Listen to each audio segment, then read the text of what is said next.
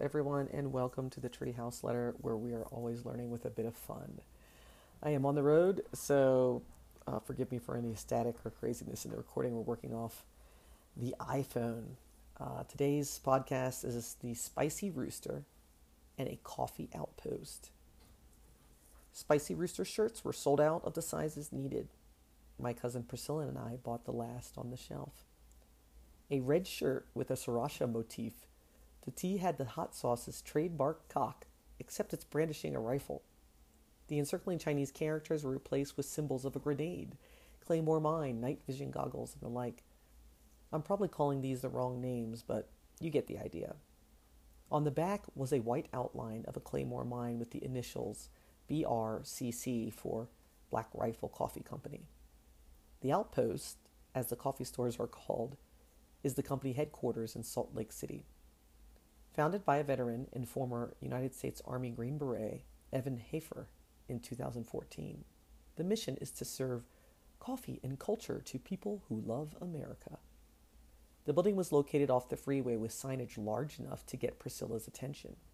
We pulled into the compound because that's what it looked like a massive white building with several steps leading up to black doors.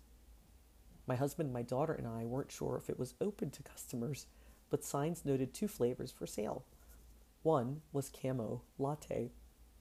The main floor was filled with merchandise, from mugs, coffee bags, and t shirts, to a seating area with chessboard and recent issues of Coffee or Die magazines. I'm not a big coffee drinker, but my husband is. I ordered a cappuccino and read about the Ukrainian soldier on the Russian front. The line for coffee was five or six people deep, and the checkout line was longer. You ordered first and took your gear and coffee to pay. Who were these people at an industrial outpost where sugar packs, creamer, and stir sticks were arranged at the bar in green ammo cans? Short hair, with beards, wearing trucker hats. They were the kind of people who didn't miss much and looked comfortable in their skin. If I had to guess, I'd say they were veterans, police, first responders, the folks who spent some time on this side of a firearm men and women. Colt, yes, that's his name, gave us a tour. He grew up in Connecticut and had been working at the company for a year. He took us through the offices into the distribution area with pallets of beans, told us the volumes they handled, the quality control on sourcing and selection. The graphics department designed outlandish and irreverent t shirts, hats, gear, and coffee bags like the Escape Goat in its image of an armed goat headed man with biceps and this blurb on the bag Your taste buds are being held hostage by dangerously bad coffee. Now, only the world's deadliest goat can save you from flavor prison. Serving premium coffee to people who love America. And then there's a flag image with a caption Veteran owned.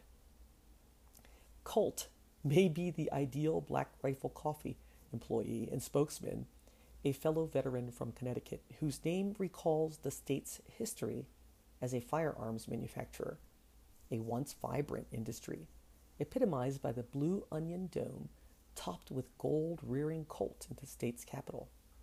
It is the icon of a bygone era in the Northeast. Illustrated comic style, comic style designs filled the wall of the art studio. Blackbeard, Sasquatch, war dogs and canine heroes, special issues. The art was fantastic, top notch. Colt guided us through the, the facility where folks were producing gear, sewing labels onto hats, roasting the beans, and preparing product for shipment. The company employs 40% veterans. In 2017, when Starbucks pledged to hire 10,000 refugees from the war, Black Rifle Coffee Company created a meme responding with a pledge to hire 10,000 veterans in the next 10 years. It went viral, and the company sold out of absolutely everything. Maybe that's why Colt shared this story.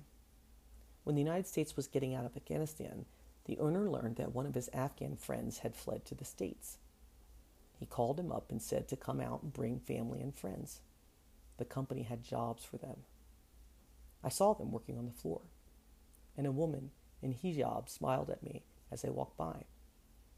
BRCC wasn't a bunch of heartless white dudes with guns and gusto. They believed and bled for freedom, not just at home, but for all people. The woman's smile caught me off guard. She seemed to say to me, I have a place here, and I make a difference. I smiled back at her. Outside, Colt showed us the company van with the logo Do Epic Shit across the top, although there's an asterisk where the I is. It's parked next to the employee practice range, a life size target in the shape of a moose, a boar, maybe a deer, stood at the end of an open area, stuck full of holes from archery practice. Employees get a compound bow at the end of two years, Colt said.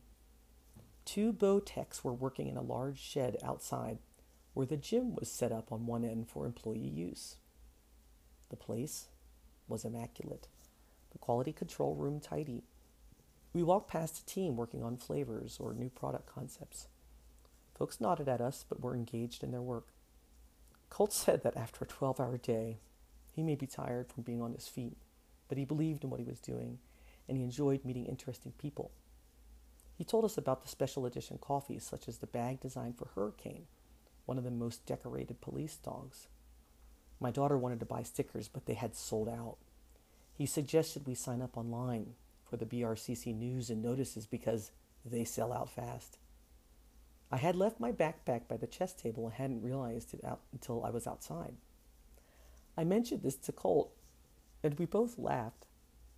The outpost is probably one of the safest places in the state, the mission of service deeply woven into its culture. This is part of the BRCC mission statement. We develop our explosive roast profiles with the same mission focus we learned as military members serving this great country and are committed to supporting veterans, law enforcement, and first responders. With every purchase you make, we give back. When we returned to the BRCC showroom, my backpack was where I had left it, on the stool by the chessboard. Priscilla and I sat down on the leather sofa and skimmed the magazine, the grind of beans and rich aroma in the bear. She had found this place wanting to take me here. My husband had been ordering Black Rifle coffee for years. The packaging was worth it, and so was the product. Hafer was more than a coffee enthusiast. He had been tinkering with coffee roasting and working out of his garage even when he was in uniform. His passion had become a full on business and lifestyle, launching outposts across the country and going public on the New York Stock Exchange this year. Sriracha sauce was created by David Tran, a Chinese immigrant from Vietnam who was born under the Lunar New Year sign of the rooster. The ubiquitous condiment is also called rooster sauce. This visit to the outpost was a highlight of our trip to the city. Priscilla and I are cousins who had lived in a free South Vietnam. We had escaped from Saigon before it fell to communism. We were grateful to this veteran owned business, to the men and women who risked so much to keep America safe and to secure freedom at home and abroad. I pointed out the military symbols on her new shirt, and Priscilla wore her spicy rooster tee to dinner that night. That's the end of today's podcast. But please visit thetreehouseletter.com to see photos, to learn more, and to uh, sign up for the letter. And thank you, as always, for listening.